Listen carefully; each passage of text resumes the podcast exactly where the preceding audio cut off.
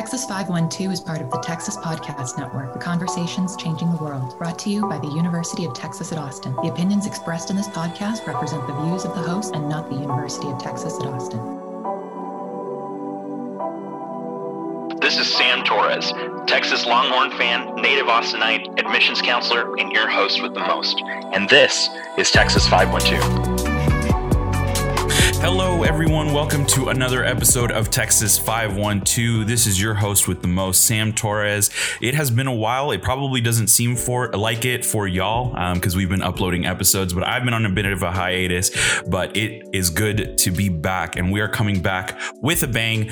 Today, I have a very special guest that I am very excited to have on and learn a little bit more about one of the schools here at UT Austin, but instead of me explaining who they are, Dr. Samuel Moore, do you want to go ahead and introduce yourselves and tell us who you are? Sure. Yeah. First off, like, good name, Sam. Great name.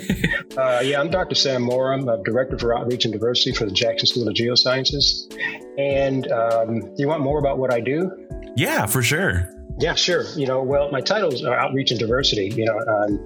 What I do is to, in terms of the National Science Foundation, is try to broaden participation in the geosciences. Because of all the sciences that are tracked by the National Science Foundation, the geosciences has about the worst track record as far as students that are underrepresented. Awesome. Yeah. And we will talk about that a little bit later because I'm curious to dive a little bit deeper into the work you do, as well as like the importance of the work that you do within this particular field. But first things first, of course, most people are familiar with how our podcast goes, and we want to get a little bit of a warm up in here, get to know our guests a little bit and ask some fun questions. But before we go into that, we're just going to go throw it to a quick break. And when we come back, we're going to get to know a little bit more about Dr. Sam Moore. We'll be right back.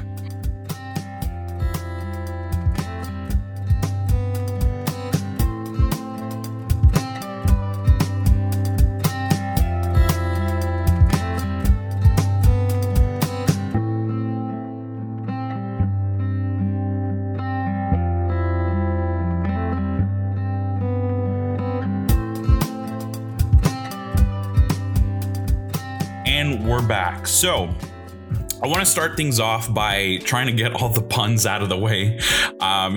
Whenever people think geosciences, of course, they think of geology. When people think of geology, they think of rocks. And so I'm going to just go ahead and get those out of the way right now. Yeah. And I think that this is appropriate. On our podcast, we tend to ask our guests about their music taste. And so what kind of music do you like to rock out to?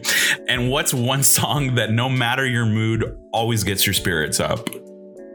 Okay. I listen to a little bit of everything, because I grew up in a household where my dad, he's from the South. So he would listen to, get this, country music. I've heard Freddie Fender. I don't know if you know Freddie Fender. This guy named Tex Ritter. And then maybe Johnny Cash. But then he was also a big gospel fan. So we would hear this gospel great Mahalia Jackson, in the house on Sundays. His dad was, prepping us to go to church. And then he also, he didn't listen to jazz, but he had this huge jazz collection that this guy entrusted him to keep, this disc jockey, because he knew, people just trusted my dad like that. Mm-hmm. So I knew about jazz, but I really got turned on to jazz and fusion jazz by my brother-in-law, Ralph Lee. So I listened to a lot of fusion jazz. Anything else that I catch, it's usually, it used to be catching on the radio, or it used to be getting CD, or they're just getting podcasts. Mm-hmm. So I listen to some hip hop. I listen to a little bit of everything. When I work out, I listen to Fleetwood Mac. When I want to chill, I listen to Sade. There's this guy, Brian Culbertson, that my brother-in-law told me about that I started listening to some. There's just some old fusion people like Lenny White, Stanley Clark, that I listen to. So I listen to a little bit of everything. That's awesome. And you're maybe the the second guest ever that has come on and told me that they like country music or that they listen to country music, surprisingly. I mean, we live in Texas, but apparently it's not as popular here in Austin. And to be honest, I didn't like it until I moved out to West Texas for about 5 years. And I've talked about this before, so I won't go too into it, but I've grown to love country music, except, you know, it's more of like the newer stuff. And some people are like, that's not country. So I do listen to a little bit of 90s, and I've heard some Johnny Cash. So I think we can connect on that level. And then, you know, what's one song? What's that one song that just always gets your spirits up? Oh, you know, my wife would tell you that I don't know the name of any of the songs I listen to. I'm serious, because I used to, when it was the age of, you know, get this cassette tapes. Yeah. We had met, and she was looking at my collection and was like, why are there no names on here? How do you know who's who? I said, well, I got a numbering system. And so I put the numbers and I put them in this book. So I never know who, you know, I had to look it up. So I mean, I couldn't tell you what the song is, but there's this artist that I listen to named Pat Metheny. Okay. You know, and just about anything that he does, you know, I can kind of chill, listen to that. And, you know, just to kind of, to kick back, to lower the blood pressure, just kind of, you know, just kind of regroup. Awesome. Yeah. Well, you know, another thing I wanted to ask you about is that, you know, we're slowly starting to approach some sense of normalcy. I don't know if I can even say that. Just, I don't even want to jinx anything, but things seem to be getting better, given the current circumstances with this pandemic. You know, vaccines are rolling out, all the adults are eligible. And so recently, because of that, I've been doing a lot of reflecting on this past year and how much things have, you know, how much has happened, how much has changed. You know, some folks ended up having a lot more time on their hands during this quarantine. I know I definitely was one of them, considering I no longer had to commute to work. And that was a big part of my day, being stuck in Austin traffic. And some folks may have started some new hobbies. So I wanted to ask you if there were any like quarantine hobbies that you attempted to start that you've already given up on, or is there one that you still got going on? You know, music used to be my hobby. Okay. Because you know, my wife, she's always trying to goad me, and it's like, get a new system. And it's like, no, family's priority. I can't spend another, you know, $1,000, $2,000 on a new system. And I've got a granddaughter, you know, so a lot of time goes to her. You know, so I really haven't had a chance to pick up a hobby. It's just trying to catch up on some of these you know, house tasks that you have to do. Yeah. You know, so I haven't really had extra time. Uh-huh. It's weird, you know, because, you know, when you talk to people about meetings, you're like, why do we keep making Zoom meetings back to back? Just because we don't have to walk to the next meeting. Right. You could give yourself a break. You know, so I haven't really picked up anything new. That's pretty sad, you know, but that's... I haven't had extra time. I've had more flex in my time. So I've been able to help my daughter. You know, she's a single mom, you know, so if there was extra time, I spent it helping her, because, you know, when she had lost her daycare, you know, it was just her, you know, so we had to pitch in more than we were pitching in before. I guess if I got a new hobby, it's this doesn't sound great, but it's my granddaughter. She takes my mind off of stuff now. Yeah. No, that's definitely great. I think it's a better answer than I would have given. I've probably just been watching more TV, if anything. There was one point I actually was considering, you know, I had always wanted to learn to play the guitar, and back in like high school and middle school, I played saxophone. So I was like, you know, it should translate pretty easily, right? No, I looked at guitar prices, and I asked like a friend that did play guitar, and he's just like, oh, well, you can't get anything less than this price. And I was just like, you know what? What's the point of me buying a guitar if I didn't give up on it within like a week or two? So right, I think it's better that, you know, I didn't invest any time into new hobbies. Well, speaking in past times and you know, this quarantine, and here comes another cheesy pun, but you won't get it at first, but you'll get it. I've heard your puns on the podcast. I listen to it. Really? Great. So you got an idea of how things go here. But well, basically, you know, during quarantine, as I just mentioned, I've started to watch a lot more TV. And one of the things that I kind of got back into was wrestling. As a kid, I used to like watch, you know, the WWE like growing up. And I remember when people tell me they're like, you know, that's fake, right? And I'd be like, no, it's not. No, it's not. And so I got back into it, and it's like a different perspective because now I'm older and I understand that, you know, the stunts are real, but like the acts are, you know, it's choreographed. But, you know, Dwayne "The Rock" Johnson, The Rock, that's his stage name. Right. If you were a wrestler, what would your stage name be and what would your signature move be? Oh, man, that's a good one. Stage name. You know, I never had like any nicknames, mm-hmm. you know, but in school when I was cool, I came up with a nickname for myself because my name is Sam Moore. Uh-huh. Well, I put it together and did S, M, O, R, E. So like some more, like the cookies. Okay. Cookies. Yeah. So if I was going to be a wrestler, I'd be some more.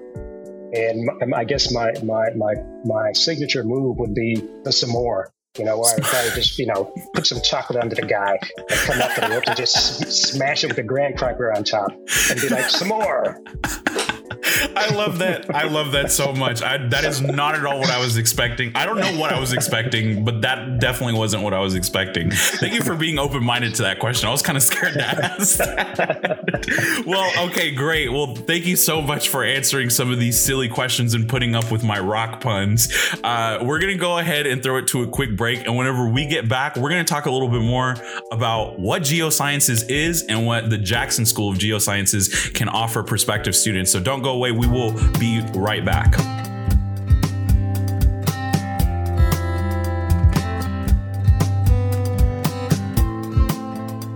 I'm Jessica Weisinger. I'm Rudy Moya. I'm Maria Rios. I'm Jocelyn Rivera, and you're listening to Texas 512 with Sam Torres. And we are back. So now I kind of want to start talking about, you know, more of like what you do, as well as more about geosciences. So I feel like just from previous experiences with talking to folks is I feel like younger students don't really know what geosciences is or what that can do for them. You know, even whenever I went to school, I knew very little folks that were studying geosciences. A lot of times if they wanted to go into something similar or related, they would end up going into engineering. And I went to school in West Texas, so we had a lot of petroleum engineering majors out there. And so I kind of wanted to see if you could give our listeners a little bit more perspective, a little bit more information on what exactly this field of study is and what kind of careers can students pursue with a geosciences degree. Yeah, the geosciences, you know, sometimes it'll go by the geosciences to be more inclusive of everything it covers. Sometimes it'll go by the earth sciences, you know, but then people will miss the atmospheric sciences, the ocean sciences. You know, so the geosciences, or the earth and atmospheric and ocean sciences, is a study of the different systems of the earth. You know, so you've got the systems like the lithosphere, you know, which is up until you get to the mantle. Then you've got the atmosphere. You've got the hydrosphere. You have the cryosphere, which is you know, all of the ice surfaces. You know, you've got the biosphere, which is you know, all the plants. And the geoscientist studies the interconnectedness of those systems. You know, just like the human body is made up of a different sets of systems, you know, the respiratory system, pulmonary system, well, it's similar, you know, so we even are starting to tell students that a good new pre-med major is a geoscientist, because we study systems. And when you become a doctor, you're going to study systems. And then to take that even further, you're going to study the systems of the human body and how they interact with the systems of the earth. Which is another area that we're starting up called geohealth. You know, so it's the study of the interconnectedness of those systems, how that makes changes in the earth that affect us, you know, affect our quality of life, either by, you know, breathing in bad air, which would be the result of rocks for millions of years being ground up and now, you know, and minerals becoming toxins in the air, or whether it's, you know, another interaction where some of those toxins getting into the water, and then, creating bad water. Lead is a mineral, getting that into the water. So when people start thinking about it, it's like, oh, I didn't think of that. Yeah, everything is kind of like geoscience related. People usually think of the geosciences and like the Jackson School historically, we've been to the oil and gas school. So when oil and gas was good, parents were saying, yeah, go to Jackson School and get your degree to work with one of those oil and gas companies. Well, now the oil and gas companies don't even call themselves oil and gas companies. They're energy companies. There's one company that used to be called Stat Oil. Their name is now, get this, Equinor. Tell me. Shell Oil Company does not refer to itself as Shell Oil Company. It's Shell. So the historical oil and gas companies understand, what's coming. And one of the things that geoscientists have always studied are different mineral sources and different energy sources. So it's a pretty broad field, and we're trying to open students' eyes to what more you can do with it. And you said some of the areas they can get into. So, historically it's oil and gas, so people wanted to get with ExxonMobil because, they make good money when the economy's going. But there are other areas, this is called the USGS, the United States Geological Survey, which is a federal agency. And you can work with them, and because they work in all areas, from, if you like water, they do a lot of work in rivers, oceans. If you like forests, they do a lot of work in forests. So the USGS is kind of like one of those federal jobs, but then there's the Department of Energy. They look at geosciences too, because they are looking for people that can tell them about different energy sources. And it goes even further. We have one of the students that went through the program called GeoForce. Now she's working for Frost Bank with her geoscience degree, because they have an environmental investments branch. And so she knows the earth, she knows the environment, so she has a job there. So there are just different areas that students can get engaged in, that we have to educate them more about. Definitely. Yeah. And that's why I was really excited to do this episode, because even myself, I know very little about the field of geosciences. I'm familiar to a certain extent about geology, and that a lot of times people in this field end up going into oil and gas or energy. But it's really, fascinating to hear how versatile the field actually is and how many things you can actually get into. So if you have like a genuine interest in this kind of stuff, I mean, it's like there's so many different paths that you can take, and I think that's really beautiful. I mean, it kind of goes along with how UT is. Like, it's very versatile, and you're able to get an education and customize it to what you want to ultimately do. So you kind of started talking about this a little bit earlier, but now I kind of wanted to talk a little bit more about the work that you do within the Jackson School of Geosciences. If you can elaborate a little bit further on that. I know you already said it a little bit in the beginning, but also, since you are the director of outreach and diversity, I wanted to also ask you, why is diversity important in this particular field? Well, when people talk about broadening participation, the way the NSF puts it, in STEM fields, they will say, so where do you start? And some people will say, well, you got to get them, in high school when they're starting to make choices about college. What I concentrate on is actually, I like to focus on, preparing future faculty. But if the students don't have people that look like them teaching them, this isn't going to work. So I had some success with that, because I really believe that, that you need people in the classroom that look like you so that you can aspire to it. So we work with, having students to see people to look like them, even though there are few people, BIPOC in geosciences, they're out there. So we have this one program that we started up called, Future Postdocs, Future Faculty, where we bring them in to give talks so that the actual faculty can see them and realize, oh, they are out there. We need to keep them in mind when we have an opening. But then also so that, like young women at the Anne Richard Young Women Academy can see them, because that's one of our partners. So these young ladies get to see scientists that look like them, and they are just giddy. You know, the teacher said, you know, they were good while you were here, you know, but when y'all left, you know, myself and a guest, it's like, oh, they were just all over themselves, you know, to see somebody that looks like them and to be talking the language of science at that level is just amazing, because these are people that are working on their PhDs, you know, or they just completed their PhDs. You know, so that's what I work on in a systemic way, working on it at faculty level. You know, I kind of figured, you know, this K to gray, you know, I can't cover it all.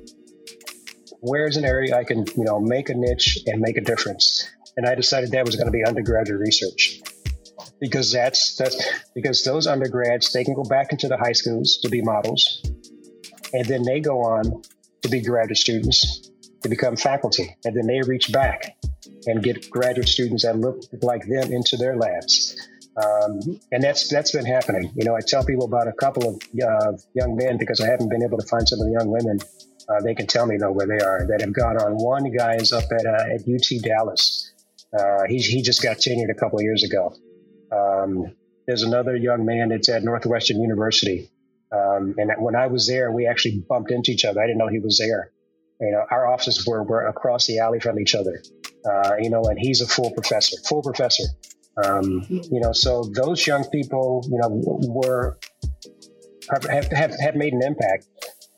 Now they're drawing other people into their labs, you know, so the undergraduate research is an area that I really believe can make a difference. And then I work with the future faculty, you know, so a part of them coming here to do talks is so they can talk to the current faculty and get connected, so that if they get a job, even someplace else, then they have somebody they can reach out to collaborate on research, because that's a big part of your tenure portfolio. You have to show that you have collaborative research. So that's what I do. You know, I do it at all levels. Lately, I've been focusing at the graduate and the faculty level, because those people will reach back and bring other people along. So it's almost like one big pipeline, right? You have to pay attention to every single part of the pipeline in order to have, you know, that successful full cycle, right? And I think it was really interesting that you talked about even starting like younger, middle school, because I think back at the algebra teacher that I had, and I ended up, you know, dropping out of algebra because she just wasn't a great teacher. Long story short, I ended up in lunch detention for whatever reason, but I just, you know, I quit, you know, and I was just never that great at math. But to think that, you know, going back and if there was something similar to what y'all do, that may have changed like the course of my life, and it may have even changed the course of a lot of people's life, because as a kid, I did like science. I really did. But, you know, slowly, I guess I just didn't have that same inspiration. But I think it's again, going back to the whole pipeline thing, it starts early, then you bring them into college, and then they're, you know, people of color in geosciences, and you're bringing them out to all these different things. And then they see these postdoc students that are also people of color. It's just interesting to hear like that whole, you know, thing, how that all works. That's so great. So, I mean, speaking of students, and of course, you know, your job is in outreach. Our podcast reaches a lot of prospective students. It's catered to prospective students. I mean, it's for everyone, but of course, a lot of prospective students tend to listen to our podcast. So I want to give you the opportunity to tell our prospective students who are about to begin their applications. You know, there are some juniors that are fixing to apply in August. Why should they study at the UT Austin Jackson School of Geosciences? You've already given us some good reasons, but let's seal the deal here. Yeah, sure. Well, you were talking in terms of pipelines. That's the language that the National Science Foundation used to use. You know, used to talk about, you know, it's getting this pipeline. And they used to talk in terms of there are leaks in the pipeline. You know, that's where people were dropping out, you know, like in the eighth grade, because they were opting out of geometry, because they probably didn't have Mr. Hildreth, my algebra teacher in eighth grade, an African-American male, you know, so that worked. Now the language, though, is pathways, you know, so they don't talk about pipeline, they talk about pathways. What's the path to a career as a geoscientist?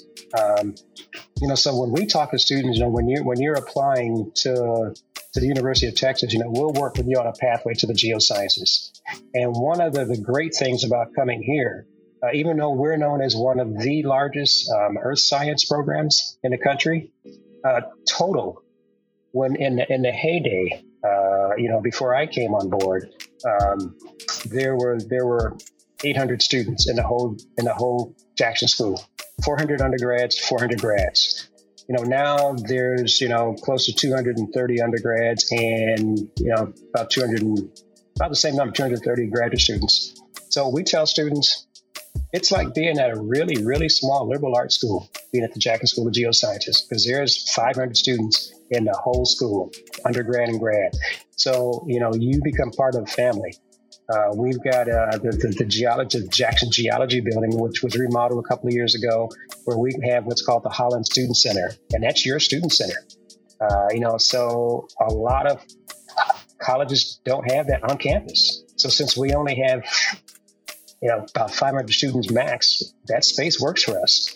Think about it. But because we are small, you can get some attention that you can't get in a larger college. So, it can be personalized. There's my team that'll be there to help you also. So if you like science and engineering and math, look at the geosciences. Look at the Jackson School of Geosciences. We've got alumni. There's not many alumni of color, but they're out there. I've started introducing some of the students applying this year. We're going to start introducing them to those alumni. And they're eager to talk to people and to mentor people. And we have good connections with scientists of color and geoscientists across the country that we bring in. And like I said, to talk to the Anne Richard School, and they can talk to you here at the Jackson School too. So you can find out what's the pathway that you need to follow to get to one of those careers in the geosciences. So, you can do good by coming here because you belong to be here at a world-class institution. Where there's world-class resources. And, we'd love to see you here at the University of Texas and the Jackson School of Geosciences. Very beautifully said. And I see why you have the job that you do. You sold me. I'm about to go back and apply for a second undergrad degree. Thank you so much, Dr. Moore, for everything that you've talked about today. I really appreciate you taking the time to have a conversation with me. But of course, we've come to that time in the podcast where I wrap things up, but before I do, I let my guests go ahead and plug whatever they want. So, Dr. Moore, the floor is now yours. Wow. Well, we're actually starting what's called an Earth Science Scholars, which is a cohorts of students that'll come in together, and we'll keep them together as a cohort, for the whole 4 years. And we want to get those students connected with a lab right away. So you won't necessarily be in a lab doing research, but you'll be connected with a research group right away. You'll be hearing in their meetings, what they're working on. So they are the faculty, the research science, and the graduate students. And some of those graduate students will become mentors to you. And that's a way to take advantage of being at a research university. It's not a bad word, research.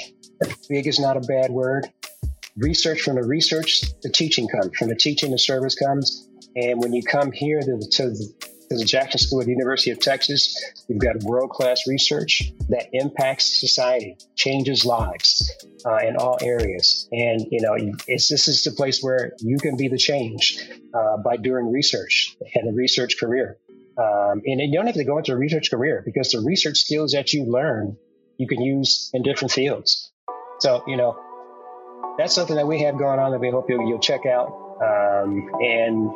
This is another reason to think about the University of Texas at Austin. Awesome. Thank you so much for that. And again, just want to show my appreciation for what you do as well as for the time that you have taken to talk to me today. But that brings us to the end of our podcast. This has been Sam Torres, your host with the most. Stay cool, stay hydrated, and hook 'em horns.